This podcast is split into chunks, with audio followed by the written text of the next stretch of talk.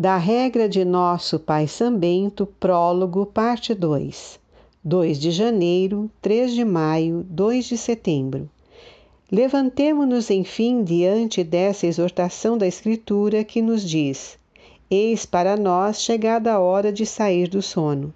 Com os olhos abertos à luz deífica e os ouvidos atentos, escutemos o conselho que diariamente nos dirige a voz divina, clamando: Se ouvirdes hoje a sua voz, não endureçais os vossos corações. E também, quem tem ouvidos para ouvir, ouça o que o Espírito diz às igrejas. E o que diz ele?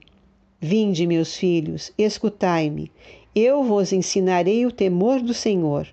Correi enquanto possuís a luz da vida, a fim de não serdes surpreendidos pelas trevas da morte.